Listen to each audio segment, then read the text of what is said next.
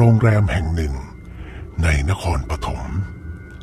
เรื่องราวที่เกิดขึ้น เป็นประสบการณ์ตรงจากเราและเพื่อนๆ ที่ทำงานด้วยกันในทริปนั้น ซึ่งเมื่อปี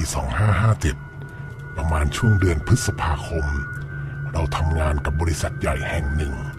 ซึ่งมีการทัวร์คอนเสิร์ตไปตามจังหวัดต่างๆ เกือบ 50 จังหวัด แน่นอนว่าการทำงานต่างจังหวัด เราจะได้นอนโรงแรม ที่ไม่สามารถเดากันได้เลยว่าจะเจอโรงแรมแบบไหน หรือต้องเจออะไรบ้างในโรงแรมนั้น ย้อนไปเมื่อสี่ปีก่อน เราเป็น MC ให้กับธนาคารสีม่วง ซึ่งเป็นสปอนเซอร์หลักของงานนี้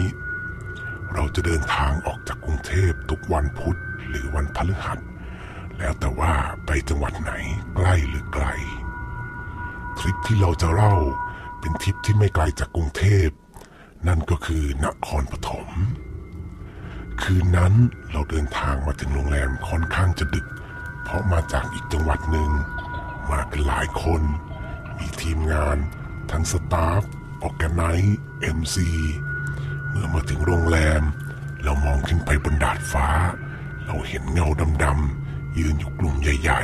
ๆ เราหันไปบอกเพื่อนๆว่า มีคนมายืนต้อนรับเพียบเลย ทุกคนก็ขำๆ แต่เราเห็นจริง ๆ จากนั้นทุกคนก็รับกุญแจห้อง เตรียมแยกย้ายกันไปพักผ่อน แต่สำหรับเราด้วยความที่มีเซนส์เรื่องพวกนี้อยู่แล้ว เรามักจะเห็นมากกว่าที่คนอื่นเห็น เข้ามาข้างในบรรยากาศวังเวงมาก แทบจะไม่เห็นแขกคนอื่นๆ หรืออาจจะดึกแล้ว แต่จริงๆ เราคิดว่าคงมีแค่ทีมงานเรานี่แหละที่มาพัก ระหว่างทางที่เดินไปนั้น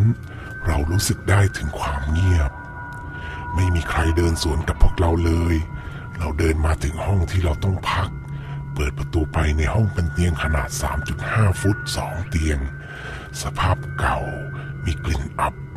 นี่คือภาพในห้องที่ทุกคนเห็น แต่สำหรับเรา เราเห็นคนคนหนึ่งนั่งหันหลังอยู่บนเตียง เราบอกกับเพื่อนๆว่า เรานอนที่นี่ไม่ได้แล้ว ห้องนี้มีคนอยู่แล้ว เรามองหน้ากันไปมา เราเดินไปในห้องน้ำมีเศษเส้นผมในอ่างล้างหน้า มีการทาสีทับคราบอะไรสักอย่าง ซึ่งโดยรวมแล้ว สภาพน่ากลัวเกินกว่าที่จะข่มตานอนลงได้ เราหกคนตัดสินใจมารวมกันที่ห้องพี่เดีย ซึ่งก่อนหน้านั้นพี่ฟ้ากับพี่แพร เก็บของไว้ที่ห้องนาง นางเจอเหรียญอยู่ข้างๆเตียง จึงเลื่อนเตียงไว้ ตอนจะออกมา นางก็มารวมตัวกับเราในห้องพี่เดีย เราหกคนนั่งคุยกันว่าจะเอายังไงดี จะย้ายหรือทนนอนต่อไป ตอนนั้นเราคิดว่า ถ้าจะต้องนอนที่นี่จริง ๆ เราขอเดินสำรวจระแวกชั้นที่เราต้องนอนหน่อยละกัน เราก็เลยชวนเมย์ พื่อนอีกคนหนึ่งออกไปด้วยกัน ระหว่างนั้น เราก็เดินไปถ่ายรูปไป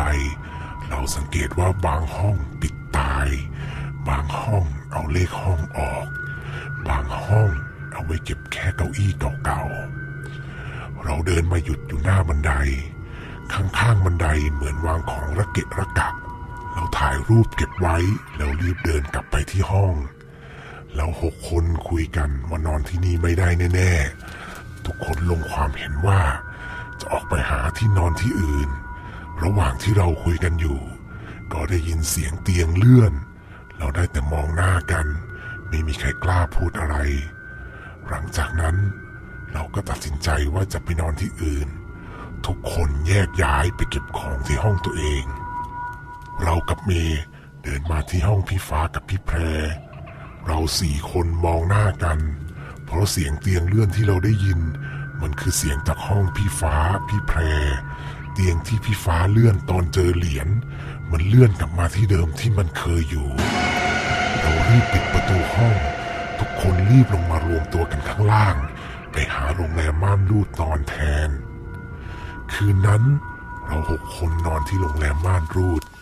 ไม่มีใครพูดอะไรจนเช้าวันต่อมา เราถามสตาฟที่เหลือที่พักที่นั่น ว่าเป็นไงบ้าง มีใครเจออะไรแปลกๆบ้างไหม ทุกคนตอบเหมือนกันว่าไม่ได้นอน เล่นไพ่กันถึงเช้า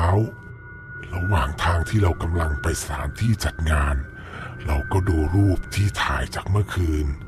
ลองซูมภาพดู เราเห็นคนนั่งกอดเข่าอยู่ข้างบันได เราเลยส่งให้ทุกคนในรถดู ทุกคนเห็นเหมือนกันหมด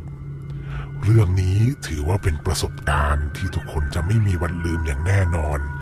ใครผ่านไปแถวนครปฐมถ้าอยากรู้ว่าหลอนแค่ไหน ก็ลองไปพักดู ขอให้โชคดีนะครับ โดยเขาบอกว่าที่ชั้นสี่จะมีห้องหนึ่งถูกโบกปูนปิดทับประตูไว้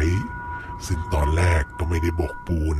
แต่ของมันแรงจริง ๆ เคยมีคนมาพักห้องข้างๆ ห้องที่โบกปูน จะได้ยินเสียงด่า เสียงทุบ เสียงตีกัน ออกมาจากห้องนั้นดังมาก พอตอนเช้าเดินออกไปดู